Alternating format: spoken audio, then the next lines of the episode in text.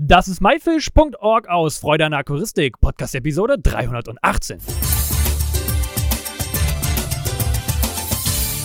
Hey zusammen, mein Name ist Lukas Müller und danke, dass du dir Zeit nimmst, mir und meinem Gast zuzuhören. In der heutigen Episode geht es um ein Süßwasseraquarium für Wirbellose ohne Heizung und Pumpe.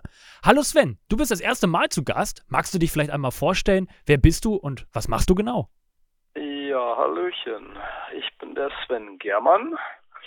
Ich bin jetzt inzwischen 53 Jahre alt und ich gehöre wahrscheinlich mit zu den Leuten, die die Arbeitsgemeinschaft Wirbellose Tiere der Binnengewässer mitgegründet haben. Unsere ersten Treffen, die haben wir 1998 schon gehabt in Hannover. Ja, und das hat sich kontinuierlich weiterentwickelt. Ich mache also das Hobby schon viele Jahre lang, Süßseewasser, Kaltwasser, Warmwasser, je nachdem. Ja. Und nun bin ich auf diese tolle Idee gekommen, mal ein möglichst technikfreies Aquarium zu konzipieren, da wir ja alle wissen, dass die Energiepreise durch die Decke schießen. Und jede Pumpe, die nicht laufen muss, bringt natürlich enorme Ersparnisse. Auf ein Jahr gesehen. Auf jeden Fall, da gehen wir gleich ein bisschen näher drauf ein. Magst du vielleicht uns doch mal so erzählen, äh, wie du zur Aquaristik gekommen bist und wie genau das bei dir so angefangen hat? Naja, also ich habe im Alter von 14 Jahren mit einem Kaltwasseraquarium angefangen. Also mit Goldfischen und ähnlichen Tieren. Sonnenbarsche und sowas. Und es hat sich halt weiterentwickelt. Irgendwann wurden dann daraus tropische Tiere. Und dann kam Seewasser dazu. Nordsee-Aquaristik habe ich gemacht, Mittelmeer aber auch tropische äh, Meerestiere habe ich auch schon gehalten. Also ich habe so ziemlich alles durch, was man so machen kann. Interessant. Heute soll es ja wirklich mal um ein Süßwasseraquarium für Wirbellose ohne Heizung und Pumpe gehen. Mhm. Um was für ein Süßwasseraquarium genau soll es sich denn hier handeln? Ja, also dieses Aquarium, das hatte ich ursprünglich ganz normal eingerichtet, so wie man ein Becken auch macht, mit Außenfilter, Beleuchtung und so weiter. Und das Becken, das sollte von vornherein eher so Krebse und Garnelen beinhalten. Und da drin ist ein bisschen Holz, Wasserpflanzen, hohe Bodengrundschichten, äh, so etwas halt. Und das Becken, das lief dann auch schon so, ich sag mal, nur zwei, drei Jahre steht das eigentlich schon. Und irgendwann kam ich dann auf die Idee, äh, warum die Pumpe laufen lassen. Es sind doch nur Garnelen. Okay. Und wie, wie kam es da auf die Idee, einfach die Pumpe auszuschalten? Naja, auf die Idee kam ich durch die gestiegenen Energiekosten. Und ich unterliege leider auch gewissen wirtschaftlichen Zwängen, denen ich mich nicht entziehen kann. Also habe ich einfach mal angefangen, ein bisschen zu rechnen. Und ja, und dann habe ich mir gedacht, äh, ich probiere das einfach mal ein paar Tage aus, ein paar Wochen und jetzt läuft es schon ein paar Monate so. Und äh, du hast es jetzt nur mit Garnelen gemacht oder mit weiteren Wirbellosen? Ja, also dieses Becken, das beinhaltet verschiedene ähm, Garnelen. Also das ist wahrscheinlich Neocaridina davidi in verschiedenen Farbvarianten, Versionen und so weiter. Ich habe diese Garnelen ähm, zum guten Teil auch geschenkt bekommen. Es sind also keine reinen Zuchtstämme da drin. Und ähm, ich bin jetzt auch kein Züchter, der jetzt Wert auf eine große Zuchtauswahl legt. Und die Garnelen haben sich hervorragend gehalten in diesem Becken. Dazu hatte ich außerdem noch Chirax-Krebse, das heißt also den Aprikosenkrebs, Chirax holtuisi meiner Ansicht nach der beste aller australischen Aquarienkrebse, weil er nämlich keine Pflanzen frisst. Das ist eine unschlagbar positive Eigenschaft. Ja, und der einzige Besatzfisch, den ich drin hatte für drei Jahre oder sowas, das war ein Regenbogenfisch. Der ist mir jetzt allerdings letztlich dann doch mal eingegangen, allerdings an Altersschwäche, nicht weil die Pumpe fehlte. Das hat der Fisch übrigens seltsamerweise sehr gut weggesteckt. Okay, und du hast ja auch keine Heizung drin. Wo mhm. steht das Aquarium denn bei dir? Und ja, und zwar kann ich das möchte ich dazu mal Folgendes anmerken. Der Andreas Kage, der ist ja mal nach Hongkong gefahren und hat dort Garnelenbiotope gesucht. Und dann ist er auf diesen berühmten Berg hochgefahren, den manche Leute ja auch aus alten Kung-Fu-Filmen kennen, und hat auf halber Höhe einen Tümpel gefunden.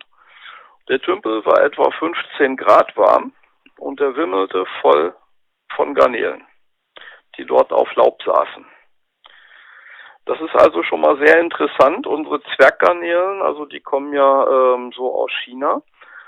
Und das sind nicht unbedingt Warmwassertiere, wie viele Leute glauben. Ich habe jetzt mein Becken im Wohnzimmer stehen. Da haben wir etwa 20 Grad. Das kann im Sommer natürlich auch ein bisschen wärmer werden. Ja. Aber unter 20 Grad geht das eigentlich kaum. Und die Tiere halten sich unter diesen Bedingungen hervorragend. Sie vermehren sich auch, zeigen alle Vitalfunktionen. Und ähm, abends kann ich sogar sehen, wie sie durchs freie Wasser schwimmen. Die Garnelen hießen ja wissenschaftlich früher Natantia. Das heißt ja so viel wie die Schwimmenden.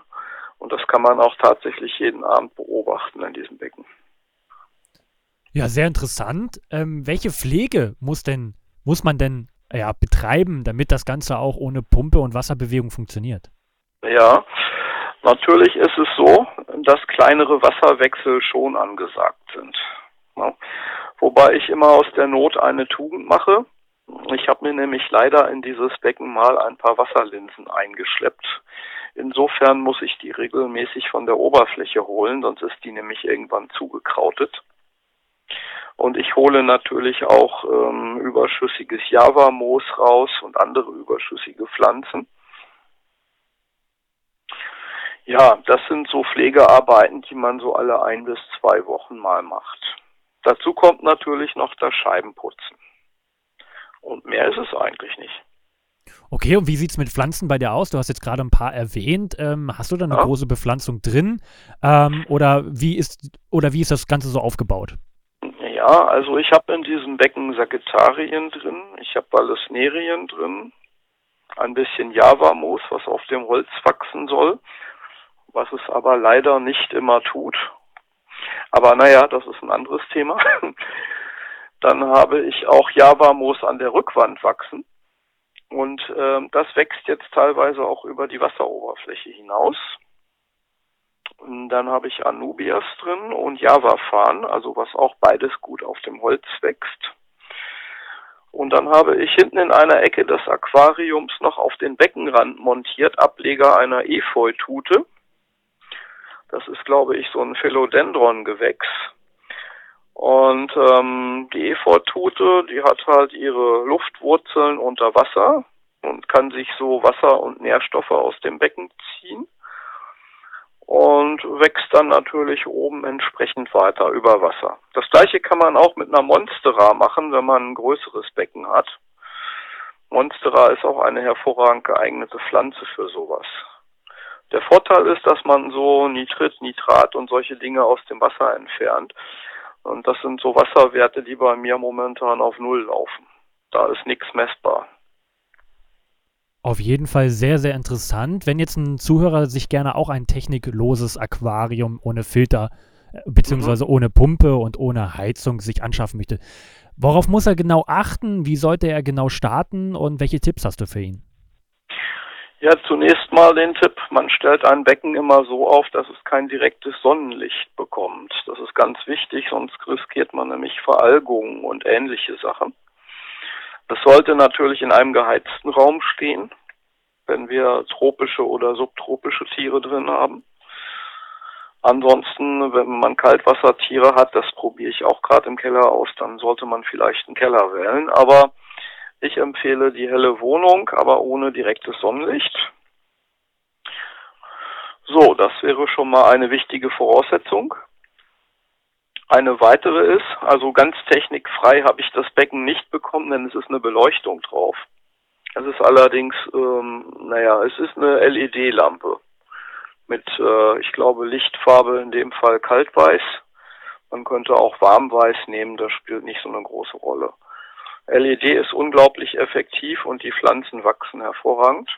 Ich kann also nicht klagen. Ja, das wäre eigentlich so die einzige Technik, die ich einsetze an dem Becken. Fangen wir mal beim Bodengrund an. Beim Bodengrund wird es interessant. Ich folge also auch der Empfehlung von, äh, wie heißt hier doch, myfish.org, Garnelen TV. Ähm, ich bevorzuge auch feinen Bodengrund, am besten Sand oder Aquariensand. Dieser sollte natürlich ein bisschen angeimpft sein mit den entsprechenden Bakterien. Denn die eigentliche Filterleistung im ganzen Becken findet ja am Bodengrund statt. Hier ähm, wird halt der überflüssige Stickstoff verarbeitet, von den Pflanzenwurzeln aufgenommen und so weiter.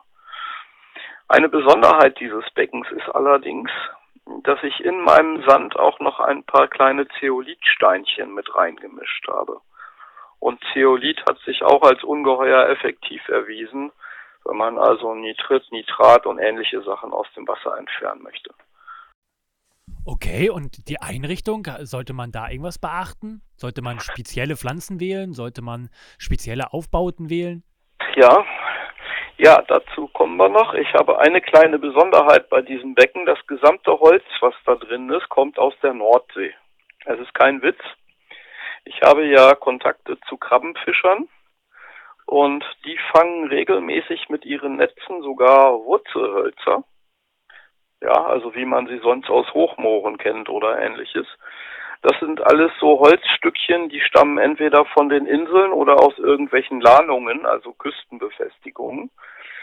Und ähm, dieses Holz, das ist natürlich durch das Meerwasser schon mal gelaugt und abgelagert. Nicht? Und nachdem man die Seepocken dann runtergeschabt hat, kann man es sofort als Aquarienholz für Süßwasser verwenden. Ich habe da noch nie Probleme mit gehabt. Es gibt kein besseres Holz, meiner Ansicht nach. Ja, interessant nochmal zu dem Holz. Also das bedeutet, wenn wir jetzt äh, oder wenn ein Zuhörer an der Nordsee ja schönes Holz vielleicht findet, äh, was gerade angespült worden ist, dann könnte er das super verwenden? Ja, unter Umständen kommt halt darauf an, wie lange es im Meer gelegen hat. Ne? Also wenn jetzt da gestern erst der Baum da irgendwo von der Insel abgerissen wurde, nicht, und treibt eine Woche später irgendwo an, dann ist der nicht brauchbar. Es muss also schon Totholz sein, man sieht das dann auch, wie es ausgeblichen ist und so weiter, ne? Und vor allen Dingen kann man das manchmal auch am Bewuchs erkennen. Also wenn zum Beispiel Seepocken drauf, drauf sind, dann weiß man, das Holz war definitiv schon längere Zeit im Meer. Okay, das klingt auf jeden Fall sehr interessant und sollte man auf jeden Fall mal alles ausprobieren. Hast du vielleicht noch etwas, was du unseren Zuhörern gerne auf den Weg geben möchtest? Mhm. Ja, was man noch sagen kann, ist ähm, der Bodengrund. Das ist meiner Ansicht nach sowieso der wichtigste Filter. Die gesamte Filterleistung eines solchen Aquariums findet im Bodengrund statt. Das muss man sich einfach klar machen. Ähm, interessanterweise habe ich zurzeit gar keine Turmdeckelschnecken in dem Becken.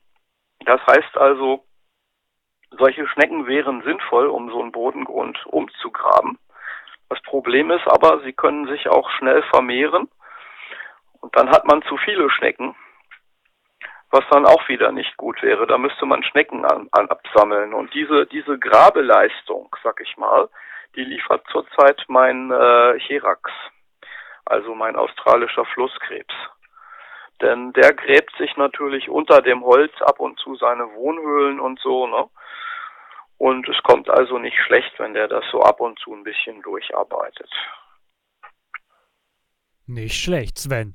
Respekt für dein technikloses oder fast technikloses Aquarium. Ich wünsche dir ja. damit noch ganz, ganz viel Erfolg und vielen Dank, dass du uns da hier Rede und Antwort gegeben hast. Ja, gern geschehen. Das war myfish.org aus Freude an Aquaristik. Danke, dass du die Zeit genommen hast, dir diesen anzuhören. Ich hoffe, du konntest einige Infos aus dieser Episode mitnehmen. Alle weiteren Infos zu dieser Episode mit Bildern und Links findest du wie immer unter www.my-fish.org slash Episode 318. Wir hören uns nächsten Samstag wieder. Danke und tschüss, euer Lukas.